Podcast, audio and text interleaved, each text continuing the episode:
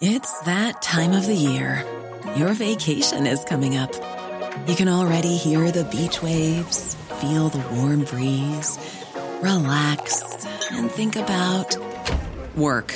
You really, really want it all to work out while you're away. Monday.com gives you and the team that peace of mind.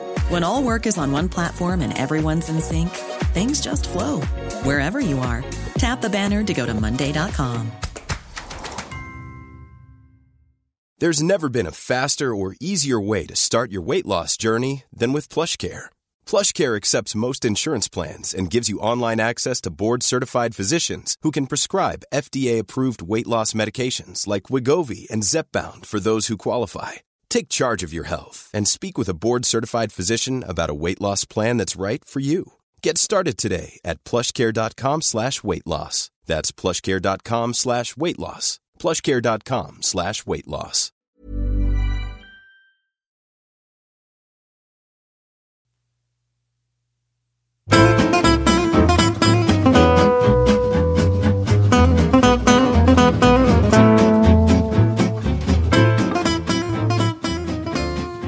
Då säger vi hej och hjärtligt välkomna till den här veckans episod av Handbollspodden Avkast. Jag pratar extra fort idag. Dels för att Josef Pojal har bett om ett tight avsnitt men också för att jag är lite till mig och uppe i varv efter att ha tagit i eh, mål en match mellan IK Sävehof och IFK Kristianstad av sällan skådat slag. Va? Dubbla förlängningar, eh, svängigt hitan och ditan, gurgel, röda kortsituationer, mål som jag fan aldrig har sett maken till. Och det är ju sånt man säger ibland, men den här gången stämmer det verkligen. Och eh, Eh, såklart då ett sekunddrama där man så här var bollen inne, var den inte det.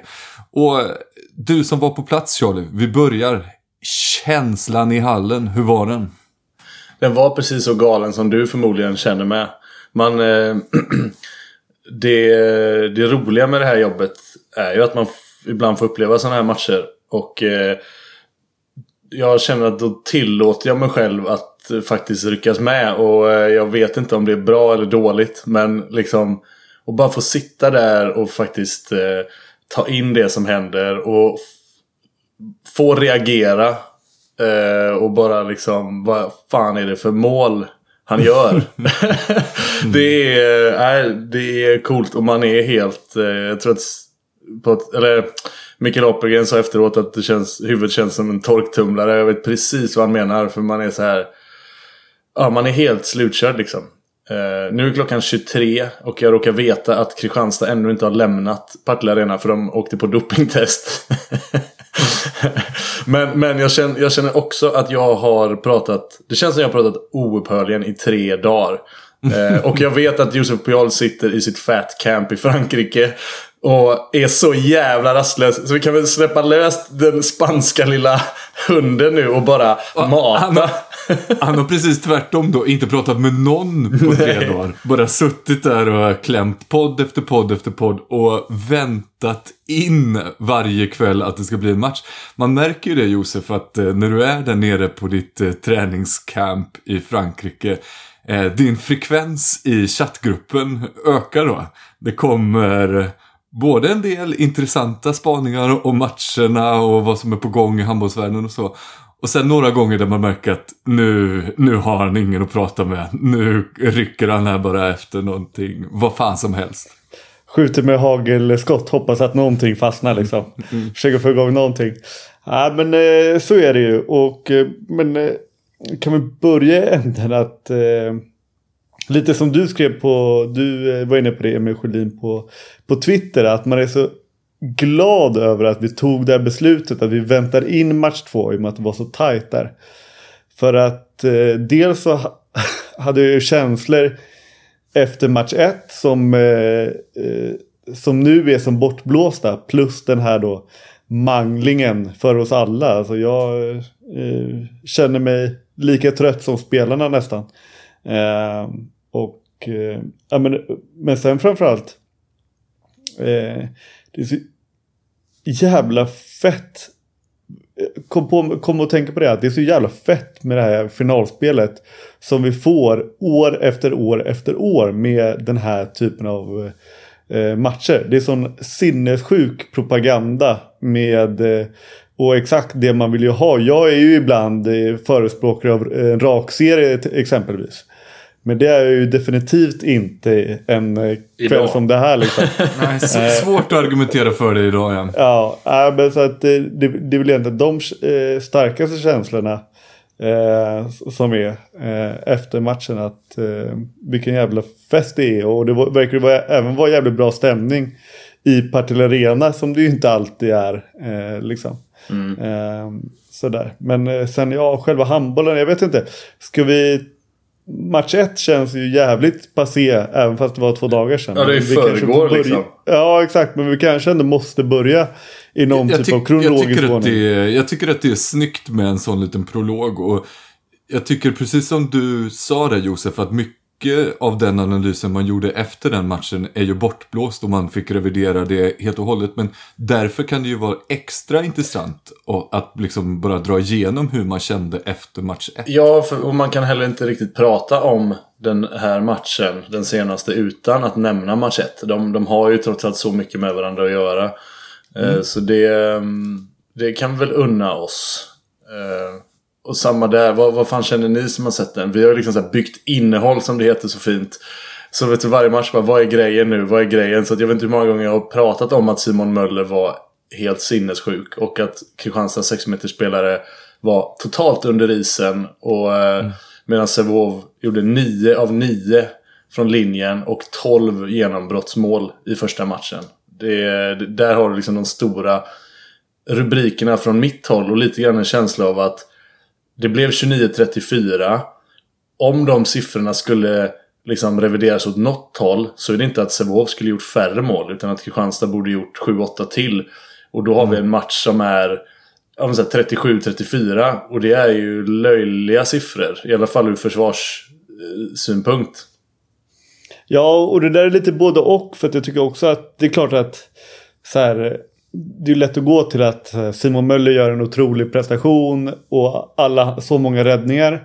Och att det, så här, det känns jävla fattigt och liksom för, förringa den. Men en, en del dubbelräddningar är ju fortfarande bara värda ett mål. Eh, sådär. Men, men också det framförallt också är, det är att en normal dag har ju inte Sävehof 16 tekniska fel som de hade i den matchen. Alltså det, det är ju just det som de ju är i ju det lirande laget som klarar av eh, ja, spelskickliga och tekniska och allt det där. Och även om de spelar på ett sätt som söker sig till ganska komplicerade situationer ibland och spelar med hög risk så liksom så här, sex, 16 tekniska fel hade ju också fort kunnat bli 10 så att säga. Så att det är lite väl enkelt kan jag tycka. Jag tänker att vi ska tillåta oss att vara precis så nördiga som vi ibland kan vara. Jag kommer ställa en fråga till dig snart Josef. Som kontrast till först- förra veckan menar du? När vi inte ens fick prata handboll. Nej, men det var roligt. Min, min pappa lyssnade på den och då sa han så här. "Och vad skönt det var att höra en timme avkastpodd där jag kände att jag bottnade i resonemangen för en gångs skull. Nej, fy Han fan, kan- han det är kan ett sånt jävla ibland- underbetyg till den här podden. Alltså att Albinsson kommer in och vi pratar om annat och så är det det bästa avsnittet. Jo, men, jag, så här jag, då. kan, eller, Eh, alltså, fortsätt du. Ja. Eh, så här då. Eh, vi, vi har ju pratat lite internt då om att Mikael Apelgren är en eh, väldigt tänkande coach, en schackcoach som flyttar pjäser och i intervjuerna inför första matchen och inför andra matchen så tryckte han ju själv på att så här, ja, men vi, vi kommer göra vissa drag här. Och inför andra matchen så sa han till och med att ja, men, till de dragen som funkade första matchen, vi kommer nog eh, snurra lite på dem också. För att om man bara tror att samma matchplan Eh, liksom kommer funka igen och igen så kommer man åka dit. Medan Stian då snarare tvärtom var ganska tydlig med att så här, men vi kör typ vårt spel. Efter 40 matcher nu kommer inte vi hålla på att ändra på det. Och det var både inför match 1 och match 2 att det finns liksom två olika sätt att ta sig an de matcherna. Ja, han, han köpte ju mer det att... Ja men vadå? Möller hade 25 eller 21 räddningar. Eh, Ja, jag, jag, vill bara, jag vill bara mål på någon av de dubbelräddningarna så, så är det ju lugnt. Han köpte mer det resonemanget. Sten Tönnersen.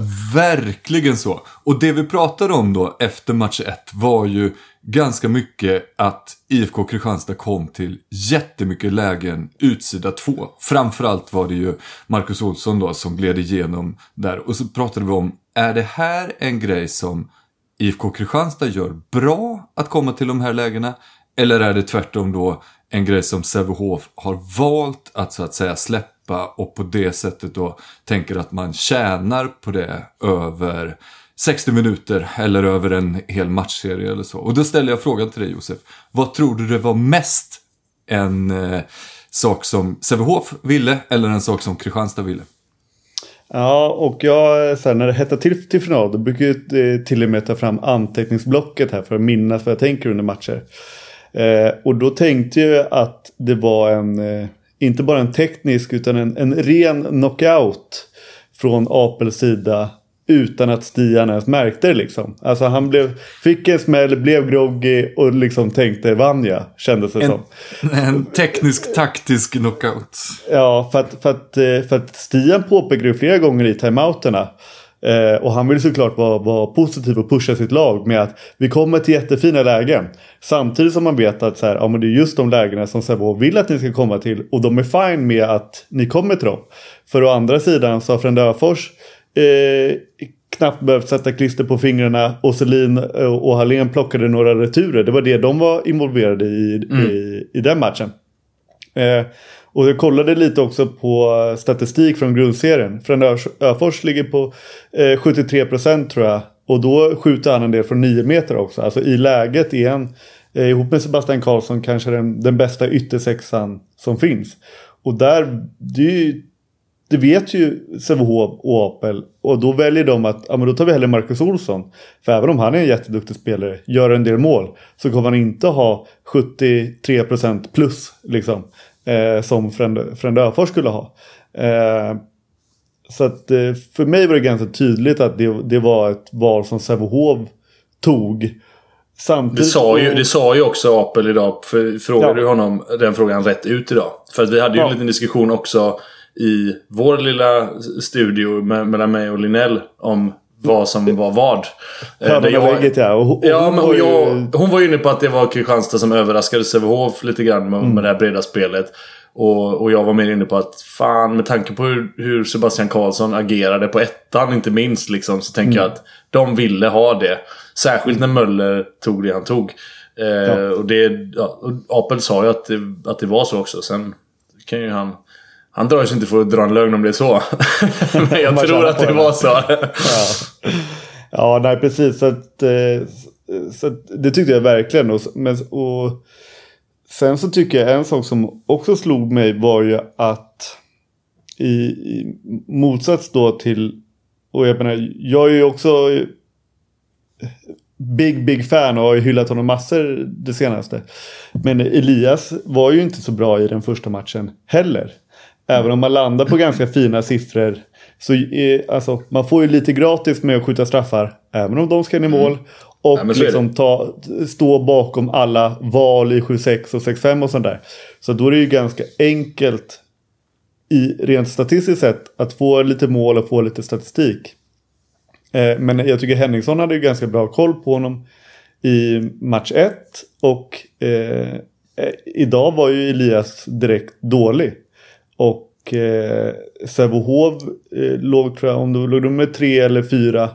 Eh, tre säkerligen. När han fick den här eh, ganska obehagliga huvudsmällen i, nere i golvet. Och då var ju känslan direkt att eh, det här var ju tur för Sävehof. För det är ju jävligt svårt att vara Mikael Apelgren och ta ut seriens överlägset bästa spelare liksom. Eh, där hade han ju inte så mycket till val och sen så kände, märkte ju han att ja, men det här funkar bättre utan honom. Och eh, till er i studion där så sa han ju att eh, han kunde komma in men att vi, eh, vi lät det, eh, de spelarna som gjorde det så pass bra eh, fortsätta i det. Och där, jag, jag där, det var jag bara säga, väldigt...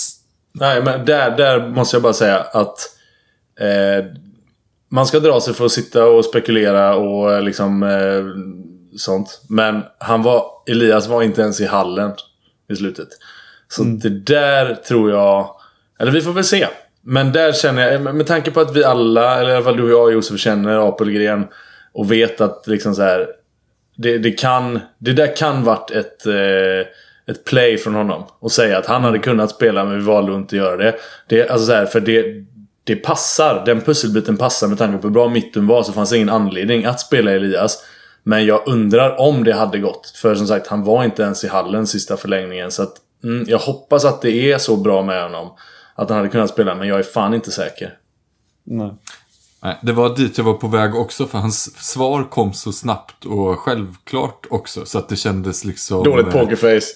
Han var typ intränad eller så här. Hade...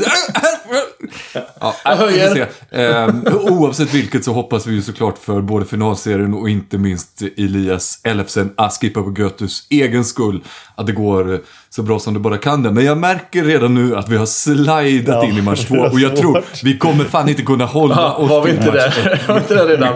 mycket längre. Eh, Men vi kan väl bara stänga den då med att konstatera det som Josef sa då. Att där nere i Kristianstad så gjorde Sävehof en taktisk eh, scout på eh, Kristianstad. Mm. Vad var det nu då Kristianstad gjorde annorlunda när de åkte till Partille? För innan har ju det här slutspelet präglats av idel hemmaserier. Josef. Ja, och det är det som... Jag blir snudd på provocerad för att det ligger en bit bort från så som jag ser på handboll. Men det var ju inte speciellt mycket.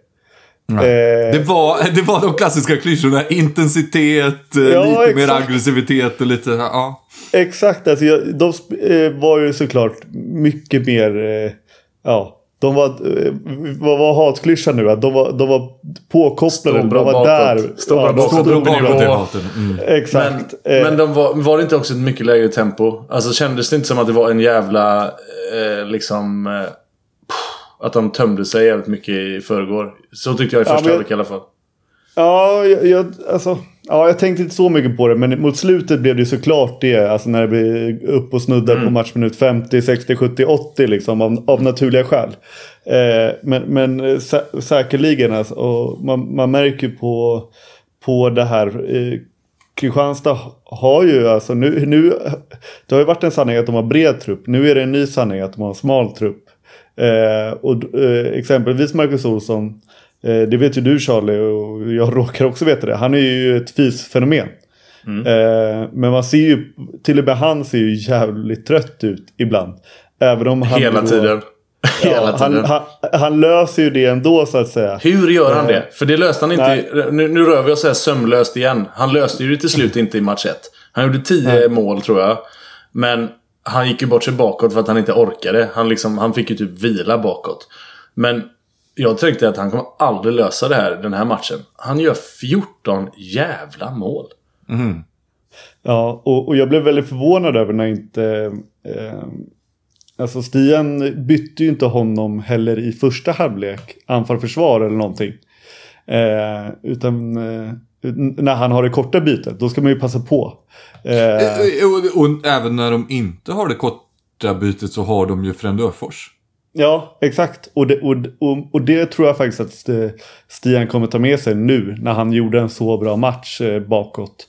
Eh, så att det vore väldigt märkligt om man inte han kände att så här, men jag, fan, jag kan lita på Frändöfors. Eh, även om han är ju också ganska vass på ettan. Ja, eh, vilket man ska- kan se att Stian också prioriterade när han började byta in Alfred Ehn Han körde, långt två, byte. han körde två kantspelare i Ja. försvarsbyte. Det är så jävla sjukt. Det har aldrig hänt. Men alltså, för, kan vi bara pausa där när vi ändå är inne på nörderiet. Fröndöfors spelar alltså vänster 1, vänster 2, vänster 3, höger 2 idag. Alltså det är... eh, Och gör det bra. Det är inte så att liksom de släpper... Det är någon han går på någon tittfint från Salih som hittar inte Möller. Men det är inte så att liksom... Eh, oj, vad det här ser skevt ut. Nej, nej alltså ver verkligen inte. Och att, I, i, när, Sävehof spelar 7 mot 6. Då tycker jag att Frändöfors är en Bättre. bättre, Bättre, försvarare än de andra. För han är lurigare och han har sådana här långa jävla armar så att man kan liksom inte skicka in chansinspel Nej. runt honom för att han, då nyper han dem ibland liksom och sådär. Så att det, han kan vara nyckeln för Kristianstad att stoppa Sävehofs 7-6. Ja, eh, ja verkligen. Eh, men om vi ska också gå in på en detalj. För det var, var nästan komiskt till slut. Du var också inne på det lite Charlie. Men den här stora. Alltså, jag tror aldrig jag sett en målvakt vara på så många bollar. som trillade in. Eh, alltså Si- Simon Möller. Eh, om man liksom så här, boll, han hade nog flest bolltouch i hela matchen. Ja, exakt. Men inte, exakt. Och inte Slog då en enda bara passning. att han liksom, Och inte bara då att han fick hämta den i nätet och kasta upp den. Utan det var liksom knä in, fot in hela, hela tiden. Och då tror jag ändå han Eh, landar på 33%. Vilket är bra. Vilket är bättre. Alltså mycket bättre än vad Banke hade. Och, och då Ja. kändes det som att han kunde lika gärna. Med lite så här match 1-flyt. Så hade han kunnat vara uppe på de här 45% igen Ja. Ja. Om vi, om vi ska vara lite mindre nördiga då för en sekund bra. och prata om Bra, Christian. precis det som eh, jag tror att de flesta lyssnare vill höra nu. Det finns en elefant i rummet och den är ganska så orangeklädd. Eh, Men jag tror att även en neutral åskådare noterade att eh, domarna hamnade i centrum i några situationer. Vi kan börja med att ta dem liksom i kronologisk ordning. Det första är ju Hampus Henningssons röda kort. En hand upp i ansiktet. Du sa det i sändning Charlie, det där är en situation som ja, ibland ger en rött kort, ibland ger en två minuter. Vad är din take Josef? ja, för att det har ju gått tycker jag de senaste åren till att det alltid är rött kort nu för tiden. Inflationen Mm. vet Och- du. Den är uppe på 12% Ja. nu. Ja men lite så. För att, och så här, det, det är ibland, ibland tycker jag att det tar svåra posi- positioneringar. Och det är svårt att argumentera mot att så här, med slag i ansiktet. Det, tar, det köper vi liksom. Men, men det kan inte, det måste liksom finnas nyanser i det där att så fort man är uppe i ansiktet, precis som jag vet också, det märker man ju i sändningen att det stör sig Putte Westberg på till exempel när anfallsspelaren är låg. Att vad, vad, hur kan en eh, försvarare då ha ansvar för sina händer när de är liksom i navelhöjd exempelvis? Det är ju nästan den här att man ska kunna, alltså att som anfallare kan man typ nicka handen och Ja. få med sig en utvisning. Alltså, så här, det- och den här snuddar ju på det. Jag, vill säga, jag köper tvåan för att du... 100%. Men, men, men, men liksom så här. Han är lite för långsam och försöker komma in med kroppen, håller armarna högt för att ta täck och så dyker Ville in i handen på honom. Alltså, det, Ja. det kan, ja, varför är det rött kort? Nej, alltså för det, det jag tycker att gränsen ska gå så att säga. Det, eh, det är ju om det är liksom ett kraftfullt slag. Alltså om det inte är med flit, då ska det vara lite kraft och tryck i det. Och inte liksom en situation där man försöker försvara sig normalt. Och handen hamnar där. Vilket jag tycker att det är i, i den här situationen. Eh, så att för mig är det absolut inte ett rött kort. Tvåan är så given den bara kan bli liksom. Inget snack om det. Eh, Men jag tycker inte att det är eh, rött kort. Nej, inte jag. Och där kanske man också lite ska väga in, eh, även om jag vet att man aldrig kan skriva en regelbok på det viset, men att det är Man final borde. och att det är ganska tidigt i matchen och så. Alltså det är väl det som jag tänker eh, definierar skillnaden mellan en helt okej domare och en riktigt, riktigt bra domare. Att man också lite kan känna av så här, var är vi i matchen, vad är det för typ av match, hur är känslan i den här handen när den kommer. Är det verkligen ett slag eller är det en Exakt, för att jag menar, och handboll är ju så jävla komplex sport. Jag menar, du, det är ju alltid det här med att eh, du kan alltid hitta en häl som står i, på, på linjen Ja, ja. i försvar. Eller en det, drygt Stöd i regelboken som vi har pratat om. Det, det finns alltid stöd i det regelboken. Alltid. Men det handlar ju om att liksom den här känslan som du är inne på. Men och där och då, eh, så tidigt i matchen, blir av med då en av sina centrala försvarsspelare och vi pratade om det, den nya sanningen om Kristianstad är att det är en ganska smal trupp och framför allt kanske i mittförsvaret. Och då tänker man att nu kommer Jurmala Åström få spela, eh, in, om inte 60 minuter så i alla fall 45 minuter och det kan han väl aldrig orka och hur ska det här gå bakåt? Men det blir ju nästan tvärtom. Ja. Visst gjorde han det bra? blir ju superbra ju. Ja. Han jag är gjorde det jätteimponerad Han av gjorde det Jurmala. jättebra. Ja, jag tycker också han gjorde det bra och jag funderar också, för det har jag ju funderat på flera gånger, men det, det måste ju vara att han inte pallar. och- Alltså att de prioriterar honom i anfallet. Att de, alltså att han är inte till, super, superbra bakåt. Men också just det där med att han framförallt så pallar han inte. Därför byter de honom konstant hela, hela, hela tiden. För att eh, jag håller med om att han gjorde det bra och så tycker jag inte heller att det är fel att jag tycker inte alltid att det är givet att, ja nu blir det lite nördigt då, men att Hampus Henningsson, Henningsson ska stå på höger tre. Och att inte Filip står alltid på vänster tre. Där tycker jag att där kan man byta ibland. Och då kan Jurmala stå på vänster tre. Nu tappar du Christian och Emils Ja, pappa här. Det är alltså. Men, men eh, det är ju vanliga podden nu. Ja, går vi vidare då. Ja. Den andra Nej, situationen. ja, okej. Nästa situation, det är ju, eh, det kan ju vara någon emellan, men den nästa som jag tänker på är ju när Elias eh, Elfsen Askipaguto hoppar in i Marcus Olsson är det va, som kommer och stegar långt över zon och har egentligen tagit sig förbi treorna och ska hoppa upp och mm. skjuta och då blir det väl sannolikt mål när han gör det. Och Elias kommer in från en eh, tvåposition och liksom kastar sig in i situationen. Hävdar ju själv att han kastar sig in liksom fair för att täcka skottet typ. Du i sändning, Charlie, är inne på att det där är en situation som är mycket, mycket farligare än den, Den som otrolig. Henningsson utsätter Andersson Moberg för. Josef, din take? Här, alltså det här, här, vi, kommer få så, vi kommer vara så jävla osams här. Jag alltså, ta din take Ja, men så jag ska jag har- säga jag varför har du är helt mig sinnessjuk. Ja, vi Ja, har du har faktiskt det. ändrat mig. Ja. Ja. men Tack. det tog fan 40 repriser alltså. Jag tycker, tyckte till en början.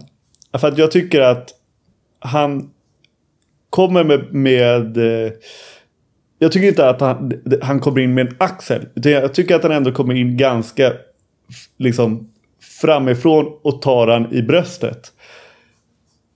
Mm. Och därför tyckte jag inte att det, det är inte fult. Man måste få, få liksom använda sin kropp på det sättet. Men efter 40-50 repriser så eh, tycker jag ändå att det ska vara rött. Just för att det är för mycket kraft. Ja, precis. Eh, hade det varit lite mindre kraft så tycker jag, alltså, i- jag tycker inte situationen i sig, han gör inget fult så att säga. Eh, Alltså rent, fult, liksom, det, det där är också en definitionsfråga vad som är fult. Där handlar jag, alltså jag och Jenny Linnell återigen, vi, vi är ofta så här vad vi tycker är fult. Och jag tycker att fult är något som är med uppsåt. Eh, alltså så, här, så definierar jag Ja, något som är ja, fult. ja. Att det är med uppsåt. Och jag, jag tror inte det är något uppsåt av Elias här. Att eh, försöka skara Marcus Olsson eller något. Men det är så, Nej. det är så oerhört farligt spel att hopptackla en spelare i den farten med den höjden. Och hade det varit hade det varit någon annan än Marcus Olsson som liksom kan landa på det sättet utan att gå i tusen bitar och aldrig ligger kvar och åmar sig och gnäller. Alltså så många gånger som Marcus Olsson gör Alltså, ta ut fem valfria sekvenser från vilken match som helst den här säsongen. När Marcus Olsson skjuter. Det är, han får så mycket stryk, gnäller aldrig. Hade det varit någon annan spelare så hade han liksom åkt i backen. Han är, han är en maskin, ett fysfenomen. Och jag tycker att det missgynnar Kristianstad här. Att han kan ta den här smällen. Hade det varit omvänt att Olsson hade hoppat in i Elias här. Eller, eller bara föreställ dig att Kristoffer Bremberg hade hoppat in här. Det hade ju varit, de hade hittat på ett nytt kort. Det hade varit brunt kort. På, det hade varit rättegång imorgon om Mario Lipovac hade varit ens i närheten. Eller alltså så här, det, det är så Ja. otänkbart att det här... Och, och jag tror... Och tänk om det hade varit en anfallare som väger lite lätt. Alltså hade det varit Hugo precis. Forsberg Och- eller Kasper Ja, Kjell ja. eller så. Det, ja. mm. Och därför tycker jag det är, och särskilt då extra mycket när man redan har tagit ett rött kort som jag tycker är nja. Och så släpper man den här. Då blir det extra nagel i ögat. Ja, alltså jag, eh, så här. Känslomässigt blir- ja. Men samtidigt kan man ju inte kompensera. Alltså om man nu Nej, två fel blir ju inte är- ett rätt. Men det här, är, det här är ju rött. Ja. Och du godtar inte ja, det. Ja, verkligen. Jag vet inte, vi var emot din argumentation för att... eh, Ja. Ja. Men, men jag håller med. Eh, eh, det, det, det skulle jag också vilja definiera. En riktigt bra domare kompenserar också snyggt. ja, Men- Absolut. Jag ska bara, det sista på den taken då är att eh, det tisslades och tasslades i hallen här nu om att Kristianstad kanske ska anmäla den här situationen. Eh, vilket de kan göra. Så att sista ordet kanske Det, inte är det sagt. kan de väl inte? Det tror jag de kan. Man kan Nej. använda till disciplinnämnd och sånt. Jaha, okej. Skitsamma. Eh, Skitsamma, vi- jag bara vi säger skulle- att det, vi, får se. skulle om, om vi inte skulle vara så himla tajta hade vi också kunnat prata om situationer som du reagerade Mm. på i sändning, eh, Charlie, nämligen Albin Selins mm, riktigt, riktigt bra försvarsspel som Den är nördig. Den är nördig. D- d- Den är nördig. Men vi bara släpper den och konstaterar att både Albin Selin efteråt i sändning och Stian Tönnesen som ofta brukar vara ganska lugn och kylig jävla arga. tränare. Ja, kul alltså. Fly förbannad på domaren då i Mm. 50 minuter eller så. Alltså hela IFK Kristianstad, Twitter och så vidare. Det, det, det är en ilska mot eh, domarna som jag... Det, det, det här... Den här gången har det gått så pass långt så att vi måste lyfta det. Dels om vi tycker att det var så ensidigt eh, dömt av domarna. Eh, men kanske också jag vet inte, bara, bara konstatera att eh, så mycket känslor få, från Stian, Tunnelsen är ovanligt. Så mycket så att eh, han, han hade liksom svårt att Alltså, hålla sig ja, i skinnet. Alltså, från- från T-shirten hoppade och allt annat Ja, hoppade. det var, Ja. det var lite roligt. Från, min, från, från mitt perspektiv som liksom, expertkommentator på en sån här lång match. När det är så här många situationer. Liksom vi väljer att skita i att prata om sex, sju stycken. Eh, liksom, som vi hade kunnat ta upp i en vanlig onsdagsmatch. Liksom, när vi inte har något att snacka om. Eh, jag tycker det är svårt för att det blir ofrånkomligen så en match där det skiljer ett, två mål hela matchen. Och det är så många tajta domslut. Jag tycker att jag hamnar där att jag hela tiden måste säga ja men fan jag, jag tycker det här är fel eller jag tycker det är rätt.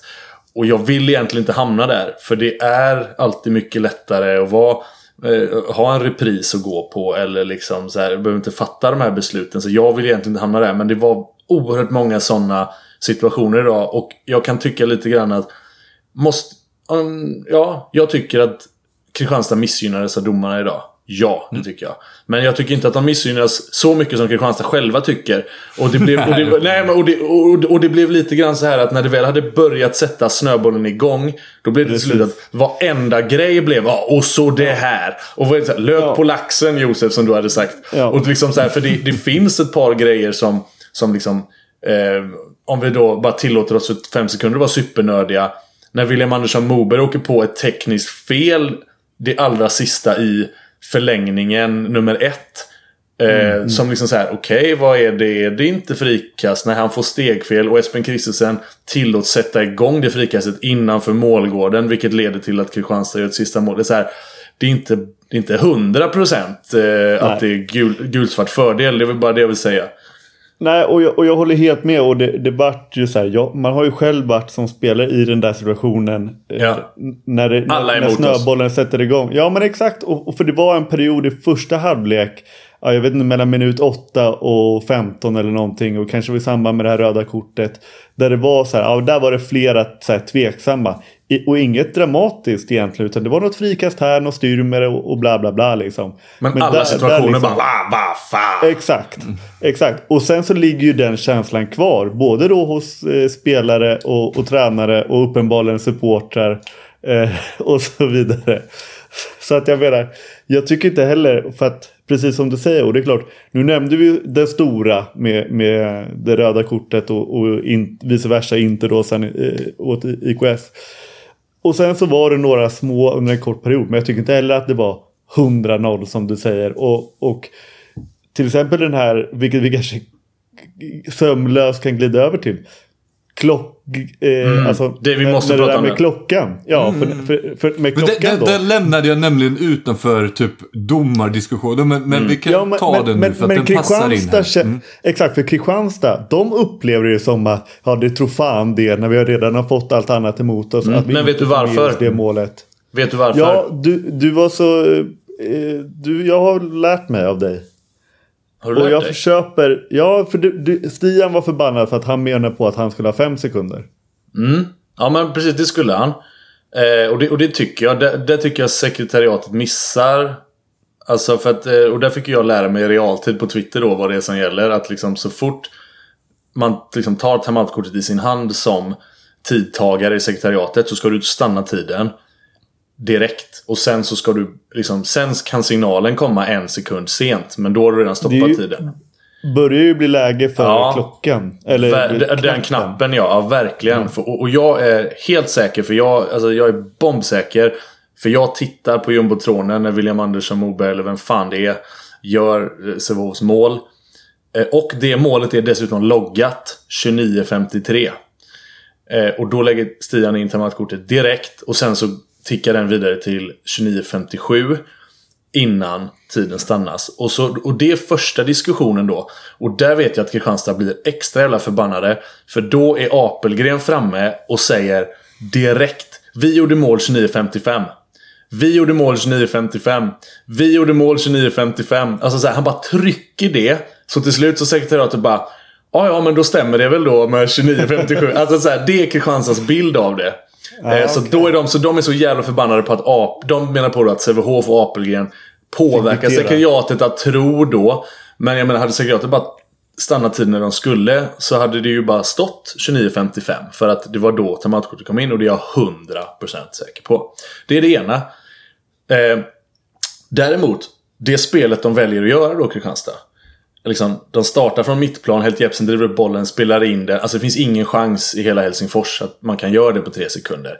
Ja, jag, jag klockade flera gånger Ja, med ja. liksom skärm, vissla, Ja, du, blir, du blir ju omnämnd på Simon Ja, av Christian det var- Albinsson. Det är så jävla sjukt. Han så här börjar prata ha, kallblod och Josef Pujol. Ja. Oerhört smala referenser. Men, men, eh, men, och, men där kan vi vara ärliga och säga. Sävehof hade ju inte agerat som de gjorde om det vart fem sekunder kvar. Där hade ju inte de kört helplanspress. Alltså så här, så det går ju att säga eh, what if. Men Ja. däremot, kan ni förklara för mig varf, vad är det som tar fem minuter för sekretariatet och domarna att diskutera det läget? Det är ju solklart att det, man inte hinner göra det. Men eh, här är en fråga till dig Charlie som var i hallen. För Mm. i tv-bilderna, då hörde man ingen eh, signal. Nej, det gjorde Det inte jag brukar heller. alltid komma en... För, och min känsla är att anledningen till att de stod och pratade så länge är för att ingen av dem visste riktigt. För att domarna brukar väl lyssna på signalen och titta på Ja, Eh, skottet då. Och kommer det ingen signal, vad, vad fan ska de gå på då? Nej, nej, alltså domarna... gissar precis. jag nu då, inte Nej, men så är det. det här, här, I det här läget kan man absolut inte hänga domarna. Och det var exakt samma som eh, Mirza och Mattias i finalen när, när Turin Ja. gjorde det här målet som inte blev mål. De ska ju inte behöva bry sig om klockan. De ska bara kolla att det inte är stegfel eller någon trampar över eller något sånt där. Liksom. Bollen har passerat mållinjen, det är okej för oss. I tio minuter exakt. eller inte, det får ni Och då är det ju typ tidtagarmannen Ja, bakom bordet då som ska se det därifrån. precis. Att, att de pratar så länge. Ja, Nej, det det det skulle vara Vad är det- jätteintressant att höra vad, vad fanns... Vad, Vad är det man pratar om? För antingen så har ingen någon aning. Och då konstaterar man ju det. Och då bara, okej vi får chansa här nu. Men det var ju så här, vet ni vad det var tiden ute? Nej, jag vet fan inte. Nej, inte jag heller. Ni hade ingen pigg eh, redaktör på tv-sändningen som eh, frågade typ säckgubbarna Nej. om de ville vara med i två Nej, minuter? vi hade eller inte typ- det. Nej, den var Kanske, jävligt kanske märklig att vi får försöka skaka loss ett nummer till sekretariatgubbarna. Eller jag såg ju i och för sig att Klick och Kambro gjorde intervjuer med eh, skriven press efter... Ja. eh, Får läsa Ja, skriven press. Ja, så att det, det kanske kommer fram någonting där då. Om vi återgår till matchsituationerna. Vi pratade ju om match 1 då, att Kristianstad hade svårt att få ut bollen på kanterna och att deras kantspelare är de vassaste i ligan. Åtminstone bland de vassaste på att få in bollen. Den här matchen var de ju kliniska. Både Albin Selin och Emil Frend Öfors. Vad var det som hände? Hur, hur fan lyckades Kristianstad få ut bollen nu då? Och hur lyckades de här kantspelarna? För även om de brukar ligga på 70-80% då, båda var 100-procentiga. Ja, och det... Där, vet alltså, där kände jag att... För vi frågade Stian Tönnesen innan matchen. Ja, hur ska ni göra för... Vi tyckte att era kantspelare var inte så delaktiga sist. Och då hade han ett lite undflyende svar vill jag minnas. Så att ja, men vi fick bra lägen på utsida två och så här. Och sen efteråt när Eh, Frend har gjort 8 på 8 och Selin har gjort 8 på 8. Och Christian frågar igen så här, ah, ni fick eh, kantspelare mycket mer engagerade. Då var det så här, ja det var något vi hade pratat om innan och få med dem mer. och jag, alltså, jag kände bara, var det det eller inte? och jag, ehm, äh, jag, jag vet faktiskt inte vad det var som gjorde att de helt plötsligt blev det. Men, men å andra sidan kom inte Marcus Olsson igenom åtta gånger på utsida två heller den här matchen. Så det var väl att Sävehof bytte lite taktik som Apelgren Ja. sa innan. Ja, plus att så här att... Eh, alltså, nu blir jag återigen lite neg neggig. Men så här, de spelar ju också 80 minuter. Så att alltså, de får lite längre tid till att Ja, göra mål. Vilket ju, Ja, men... eh, Ja, jo, ja absolut. oavsett 6 på 6 eller 8 på 8. De var ju absolut mer delaktiga. Jag ville bara ha sagt det. Men, men nej, jag tycker, jag tycker ju att Sävehof gjorde ju inte en lika tydlig uppdelning som de gjorde senast. Sådär med. Utan nu var det ju lite mer eh, ja, klassiskt försvar. Att man ettorna får göra eg, egna bedömningar från gång till annan. Inte stå liksom eh, längst ner och, och, och, och punkta så att säga. Eh, och, och så var de ju mer delaktiga på så sätt att de ja, men, tog lite lägen. Alltså det sista som Selin gör där. Eh, den, den inte, känns inte helt solklar. Det är ju inte liksom att de matar honom med det läget. Precis, precis. Och, och Frände Öfors har ju, har ju något friläge också. Och lite Mm. snodda bollar och, och eh, öppen kasse och lite sådär liksom. Och, De gjorde, eh, de gjorde sig mer delaktiga. Ja, Men, och, och sen så hade ju Kristianstad spelade ju 7-6 också. Ett 7-6 som ibland gick lite i stå och såg lite hackigt ut. Men som avslutades med, ja, med, eh, mer eller mindre en chanspassning ut på kanten. Och de fick hoppa på ganska små vinklar. Men det gjorde Ja. ju inget, för de satte ju dem. ja. Ja, även om eh, Möller var, var ju på varenda en av dem i princip. Men, eh, det har vi redan varit inne på. Men ja, nej absolut. Och jag menar det är ju såklart jätteviktigt för att för, förutom eh, Marcus Olsson som alltid så har det ju inte varit så starka prestationer från liksom Helti Epsen i match 1 och 2. Jurmala match 1 var ju snudd på bedrövligt även om han var bättre idag men hade kämpigt till en början. Eh, Hallbäck, Cederholm har ju också, eh, alltså det har inte varit sådär wow-matcher. Eh, och Marcus Olsson kan ju liksom inte vara den enda som är, som är produktiv Nej, det- det i anfallsspelet. Eh, för att, för att det, det var ju också det som var alltså deras anfallsspel i första matchen. De spelar ju bättre idag. Eh, och lite liksom rappare och, och sådär. Men, men eh, Marcus Olsson behöver draghjälp. Vi måste ju eh, vi måste ju släppa det här snart och prata lite damfinal. Och jag har en annan. Vi måste prata. Påminn mig att vi måste prata t-shirtar också. För det hände en oerhört rolig grej idag. Eh, men, det, men det kan vi ta sen. Eh, men, kan vi absolut men, göra. men, Jag vill- jag vill bara säga så här Innan vi avslutar. Ja, säg du först Emil då. Ja men så här då, i, i och med det, så kan vi sluta cirkeln också. Vi började ju resonemanget med att det var skönt att den här matchen han gå för då hann man slänga de anteckningarna man hade från match 1. För en av mina frågor som jag tänkte att vi skulle diskutera då eh, efter match 1 var så här. Oj, vad, vad tråkigt det kommer bli med den här finalserien att den blir 3-0 till Sävehof. För hur ska IFK Kristianstad kunna plocka en match när det såg ut så här i Colosseum, hemmaborgen i Kristianstad? Hur Ska de kunna åka upp till Partille och eh, plocka hem en match? Det går inte och sen så har de bara en chans på sig. Nu är det ju, nu tycker jag att pendeln har svängt över helt och hållet. Nu börjar jag tänka så här, ja men nu ska de tillbaks till Kristianstad. Ja, Då är det fördel Kristianstad där nere och sen så eh, måste eh, Sävehof vinna på hemmaplan om det inte ska vara tack och godnatt. Så var ligger favoritskapet i den här matchserien just nu hos er? Eh, för mig så ligger det fortfarande hos Sävehof. Eh, för jag tycker, ja det beror lite på nu vad som händer då med Elias. Ska vi säga. Dels hur det är med hans status eh, huvudmässigt. Dels om det ligger någon sanning i att Kristianstad kanske kan göra en anmälan. Det får vi väl se. Och om det skulle i så fall kunna rendera en avstängning. Men annars så tycker jag att det finns mer att ta av seriens bästa spelare. Och Eh, nej, så att det, jag tycker fortfarande att Sävehof har totalt sett i slutspelet sett bättre ut än Kristianstad. Men eh, oerhört starkt att ta tillbaka hemmaplansfördelen som Kristianstad gjorde på det här sättet. Det krävs en jävligt stark ryggrad om disciplinnämnden ska gå in och stänga av den bästa Ja, ja. utländska Ja, spelaren i handbollsligan någonsin inför eh, en match tre i en finalserie. Jag bara säger det. Att jag, Ja, jag, ja, det, jag håller med. Josef? Eh, ja, nej men såklart eh, hjärnskakningen. Men i, nej, för mig ligger den också kvar hos Sävehof. Och framförallt för att jag tycker att eh, alltså, dels att de inte har varit så bra. Och, och alltså, Elias har varit ganska dålig i två matcher. Så där finns det ju sparkapital. Eh, plus att eh, idag när man kände, i alla fall i första halvlek, hade jag känslan av att så här, helvete idag är Kristianstad jävligt bra. Eh, och då stod det ändå då åtta lika ungefär.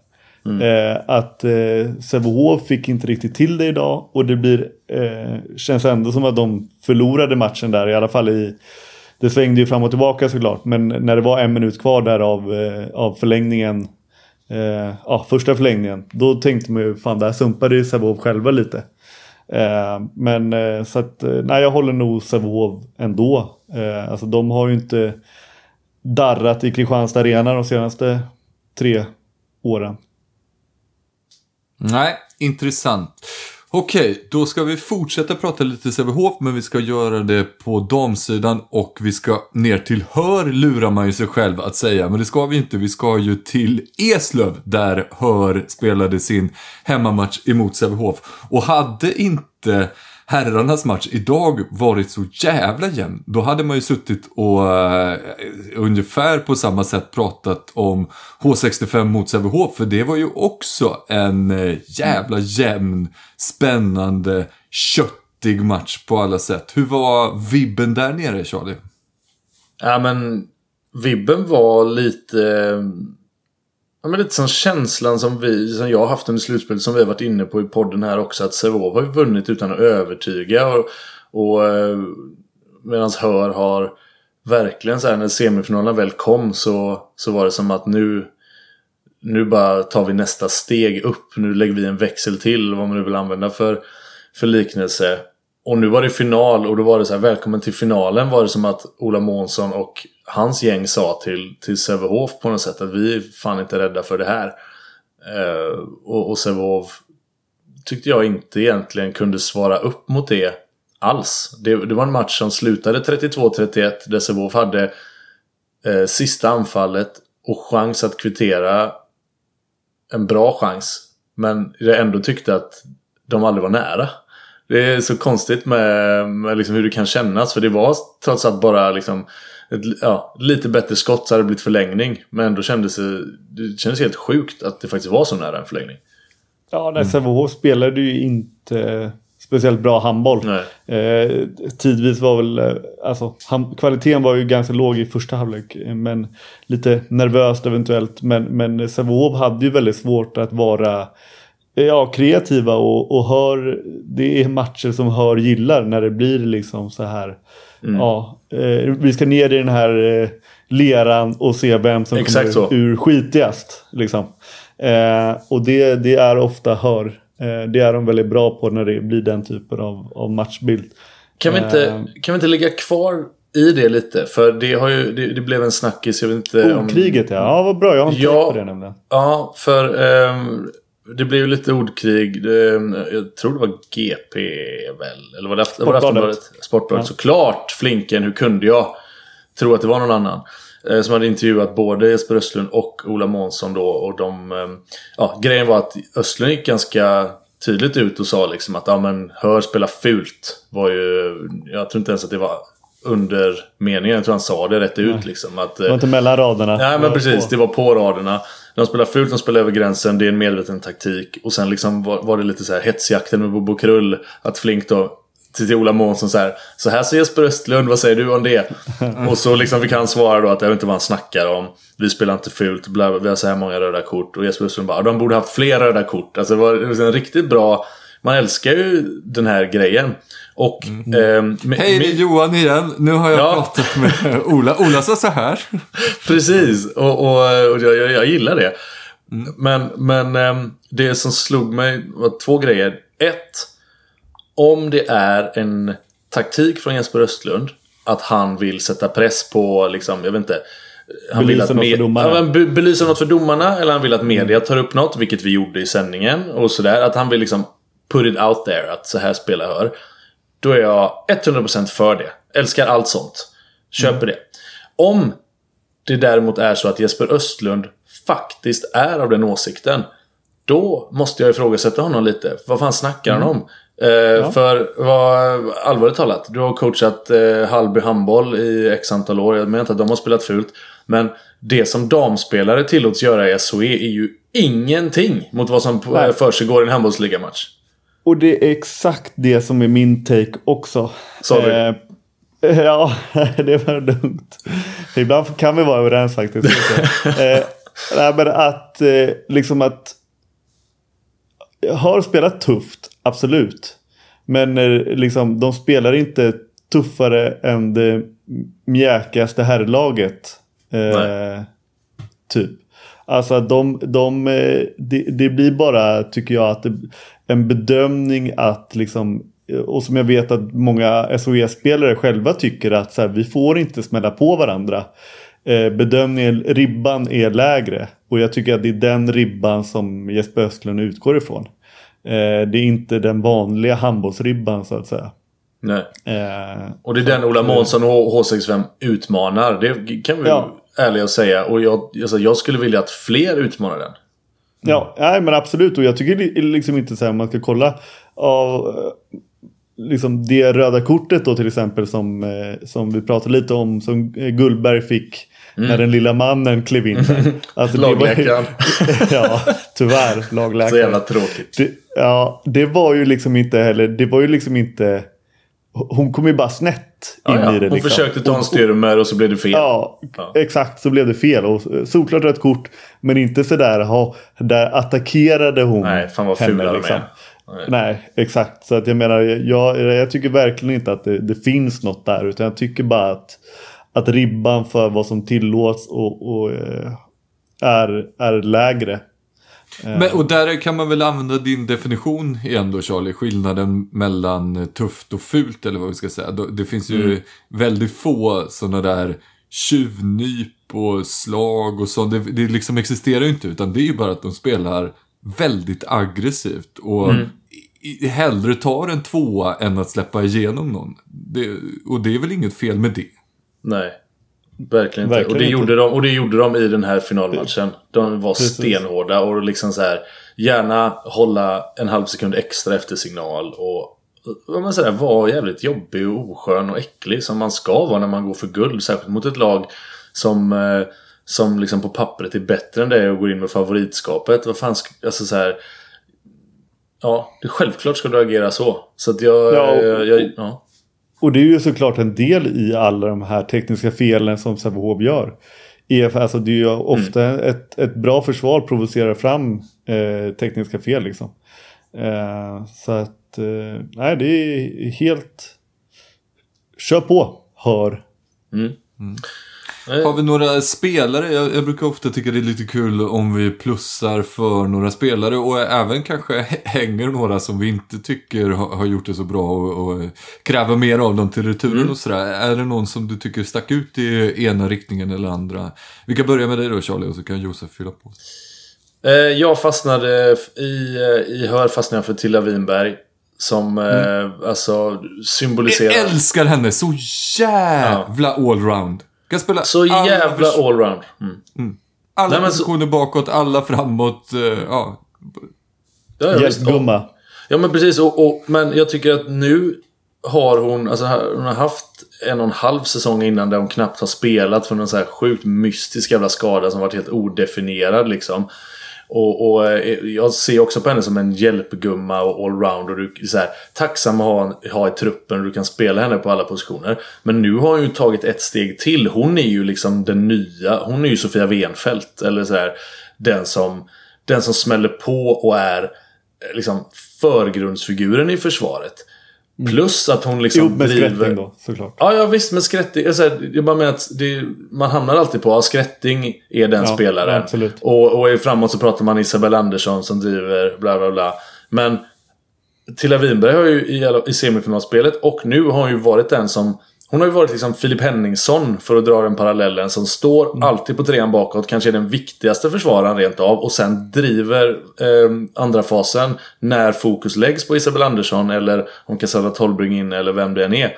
Alltså hennes match var svingrym tycker jag. Eh, för, för H65s del. Jag vill ju också jag vill plussa för en, eh, definitivt inte en av förgrundsfigurerna men i Sävehof eh, fick jag en eh, ny, liksom, ny gumma då. Jag har ju... Linus Mihailovic. Det är Mihailovic. Ja, det är, hon är, Alltså- hon är likeable. Ja, herregud alltså. Eh, så otroligt eh, skickligt försvarsspel. Eh, i, I sitt eh, 5-1. Och jag tycker det var eh, ett misstag av...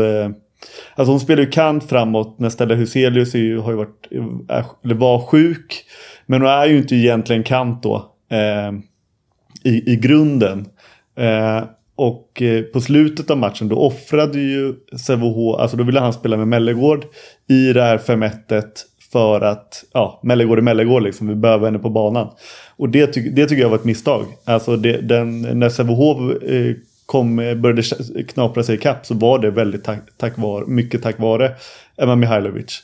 Eh, och hennes eh, liksom, försvarsspel. Alltså så jävla skicklig. Men vi, i- visst hade hon någon sån där otrolig match i höstas eller så, då hon typ hade sex steals? Ja, jo, det var väl typ precis. mot BK Heid eller något sånt där. Ah, okej, kanske. okej. Ja, Fast, fast, det, fast det, är lite- har, det är lite skillnad på att göra det mot Hör Ja, final, men samtidigt, såklart. jag ska inte heller säga så för hon har matchats mot så här Skövde HF och, och sånt också. Så att, alltså, hon har fått mycket speltid den här säsongen. Och man, alltså, man slås ju de här långa armarna, liksom vingspannet. Och man, alltså, man drar ju direkt den här, kanske något rasistiska kopplingen att hennes efternamn hör ihop med hur bra hon är på att vara Domagoj Dovniak. Alltså liksom att det måste ligga i itchet. Att man har det så naturligt liksom. Men eh, nej, jag tycker också det. Hon, eh, nej, där, där har de något att bygga på Sävehof. Å andra sidan så tycker jag ju att de får ut alldeles för lite av, eh, av många av sina spelare. Jag, ja, det var mycket, det var en del frågetecken efter den här matchen. Jag förstod inte varför Carmen Martin som är en av världens bästa högersexor ska spela högernior och göra fem tekniska fel. Alltså det känns bara Och Kopang ovärdigt. som är liksom. landslagsspelare Ja. sitter på bänken då. Nej, liksom. jag fattar inte det alltså. Nej, Så- jag, jag, min tanke här hemma gick ju snarare åt att det måste ju vara så att Kopang typ har någon känning eller någon skada eller något sånt där. För att eh, Carmen Martin matchades ju oerhört hårt trots upprepade misstag. Och så här, Ja. ja. men hon, är inte, hon, är inte, hon är inte närvarande nu. Men sen verkar det ju Kopang spela så att det, ja, jag, jag fattar inte alls det. Tycker dock att Carmen Martin på 9 meter är, hon är faktiskt eh, ganska skicklig på att göra sina motståndare bättre. Eller förlåt, sina medspelare Det hade bättre. varit en svag egenskap. Ja, ja. Eh, Men och, eh, problemet är ofta som det blir med kanter är att de vill, eller så kanter, ovana 9 meters spelare så ska jag säga. Det är att... Eh, Alltså kanter. ja, ja. Ny kanter. Och mål. Nej, men det är att det, det blev lite, eh, hon blev, blir lite för sugen liksom. Alltså Mm. hade hon hållit sig inom den ramen. Jag tycker hon är skitskicklig skicklig i, så här, i sitt växelspel och sånt där. Men så vill hon ändå pilla in ett eh, svårt eh, inspel till mittsex. Och då blev det ju ja, fem, sex tekniska liksom bara på henne. Eh, så det bli, blev ju väldigt kostsamt ändå till slut. Så att hon borde hålla sig lite mer i boxen. Jag måste bara dra en parentes om eh, Nina, Nina Kopang, Nina Koppang. Eh, för det är hur hennes namn ska uttalas. eh, sen hon liksom kom upp så har det varit lite så här. Het, heter hon Kopang eller heter hon Koppang? Och vi har frågat sådär och, det, och, eh, och då har hon sagt att ehm, ja, men egentligen är du Koppang men jag, jag gillar Kopang mer. Eh, och alla Alltså så här, Jag vill heta Niklas med- när jag var liten. Ja men typ så. När man pratat med Sävehofarna säger ju Kopang. Eh, liksom, eh, Emil Bergen säger ju Kopang. Eh, Rasmus Oveby som var tränare sa Kopang. Alltså alla, alla sa det och hon sa också ja, men, och, och vi, vi vill ju att det ska bli rätt och så och så. Ehm, så vi bara, men då säger vi som du vill då. Och så la vi märke till, särskilt under Svenska Cupen då när det var SvD som kommenterade att de liksom uttryckligen sa Koppang. Och, eh, och så nu då när det var, det var en semifinal så ville vi liksom, ja, men vi får reda ut det här igen då liksom. Och, och det så här, för tredje gången då så skulle Peter Backe Ja, vi tar det här för sista gången nu. Ditt efternamn. Ja, ja men det, det är ju Det är ju Koppang. Ja, jag vet, men liksom du har ju sagt att du typ föredrar Kopang så därför har vi sagt det. Och hon bara, det har jag aldrig sagt. Sån jävla gaslighting. Hon bara såhär. så bara, "Hä? har du aldrig sagt det? så nu, Ja, jag, så jag fick, jag noterade faktiskt under sändningen att Peter Backe tryckte väldigt hårt på anget i... ja, och jag rättade mig själv tror jag två gånger. Att jag sa Kopang, förlåt, Koppang. Mindfuck deluxe. Så jävla svenskt, alltså så jävla svenska kommentatorer. Jaha. Tror du, jag vet, tror du Balkan, tror- Balkan-kommentatorer, de går fan inte fram och frågar tror jag alltså. De bara Men- kör. Nej men, om det, nej, men det här är ju inte en Britterna om spelare. några är väl, är, är väl värst då. Så, så, kör brittiskt uttal bara rätt av på alla. Mm. Eh, bra att få höra det igen Charlie. Jag, jag, funder, jag ska fundera till nästa vecka på om jag ska byta eller inte. Känslan är att jag kommer ligga kvar.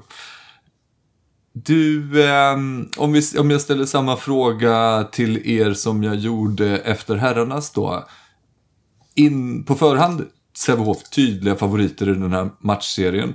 Men nu när H65 har vunnit den här eh, har pendeln svängt över lite då åt sex- H65s eh, sida eller ligger det kvar på Sävehof? Alltså det lite speciella med den här matchserien är ju att Sävehof fortfarande har hemmaplansfördelen. Bara att de inte har börjat spela hemma än. Det är ju, det är ju sig väldigt handboll. Att man Ja. liksom, ah, ja vi börjar borta nu då. Så att egentligen är ju... Alltså så här, det enda som har hänt är ju att de som inte är favoriter har tagit en hemmamatch. Vilket är rimligt. Eh, Så att jag, alltså, det är ju för tidigt att säga att Sävehof inte är... Alltså här, favoritskapet kan ju inte gå över till Hör eh, på en match. Men däremot så har ju... Jag tycker Hör... Som jag sa, de har spelat bäst i slutspelet. De var klart bättre än Sävehof i match 1.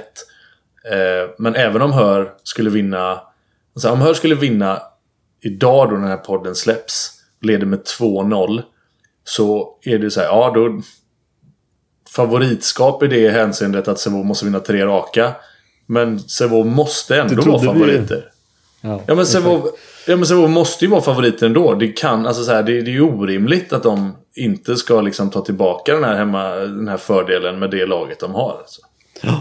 Nej men också det är lite som att så här. Att vi klankar lite om, som vi sa då om Sävehof eh, här. Men nu har vi klankat ner lite på Sävehof dam. Men de torskar bara med ett. Ja. Eh, liksom. Så att eh, det krävs inte eh, mycket bättre prestation för att de kanske ska eh, för att de vinner liksom. Eh, så att jag tror att de kommer vinna nu eh, idag då.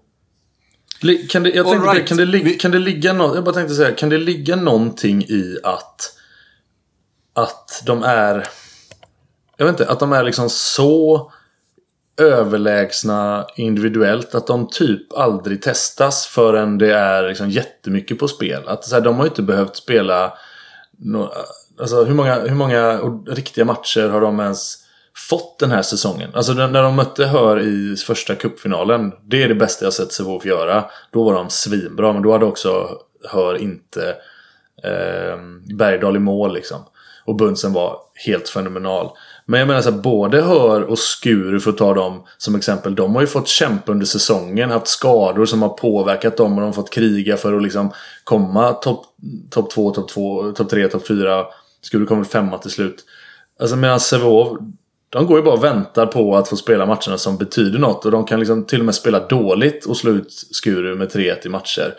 Alltså det, det är någonting att deras... De får aldrig testa sitt spel på riktigt.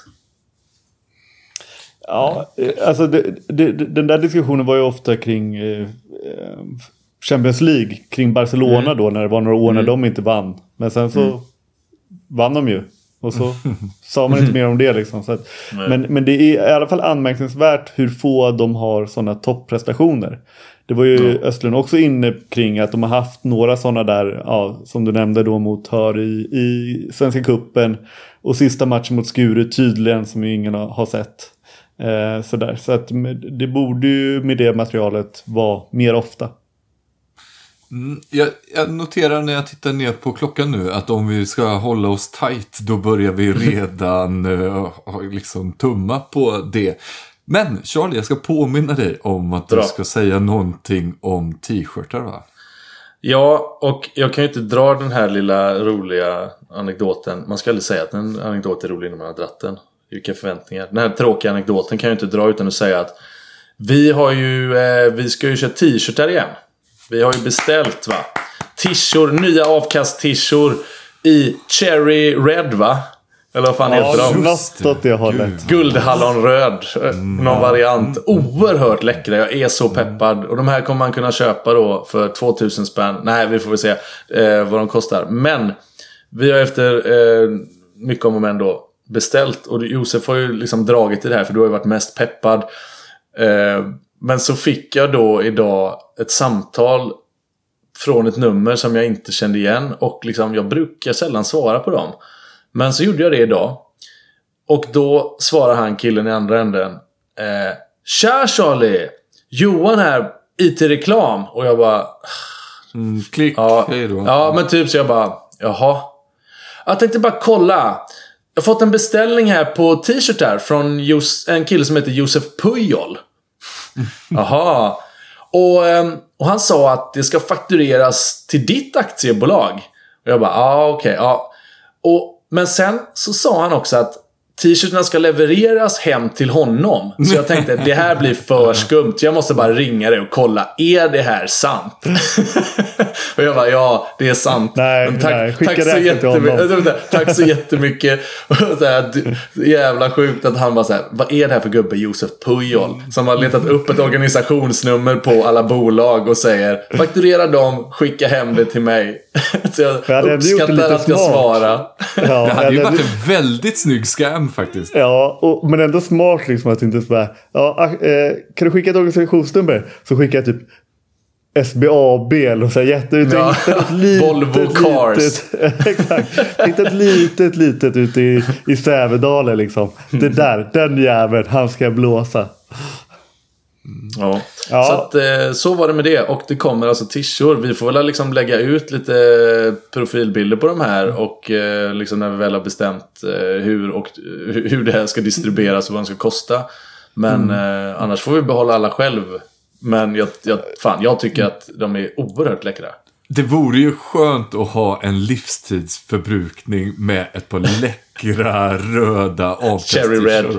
Ja. I small till XL. För Ja, alla livets Ja, men då, eventualiteter. då kan så här, barnen kan ha small när de blir Ja, så här faktiskt. 14 kanske. Och, och jag själv kan ha 3XL när jag blir 52 Precis. föreställer jag mig. Vi får väl se vad fakturan landar på. Att Josef Pujol till mitt, mitt lilla AB. Mm, det blir kul. Fan vi- vi- vilka intensiva veckor det är nu. Jag fattar ju att du eh, har det mest intensivt av oss eh, Charlie. Men eh, jag tycker också Nej, det har att fan är... jag, alltså. Ja just det, du tränar typ fem gånger om dagen. Alltså, du kanske har intensivt på ditt sätt. Den enda som har det lite chill är väl jag då. Men jag, jag, jag njuter verkligen av att ha de här matcherna varendaste kväll. Vi får se när vi hörs igen. Det kan ju vara så att om det händer något extraordinärt så kanske vi petar in något litet avsnitt här eh, mittemellan. Annars så hoppas jag att vi är tillbaks på vår ordinarie sändningstid nästa vecka. Det vill säga att vi spelar in söndag kväll och släpper måndag. Så håll utkik efter nästa avsnitt. Håll också utkik efter någon slags information om hur man kan köpa de här väldigt läckra Cherry Red-tishorna då. Vad det lider. Tack som fan till alla Patreons och eh, tack till alla andra som också lyssnar. Rötterna blir starka när det blåser. Luften blir friskare när åskan går. Det blåser på Genesarets sjö. Och likaså på Galleribö Dina kyssar smakar smultron och mjölk. Drömmen ska brinna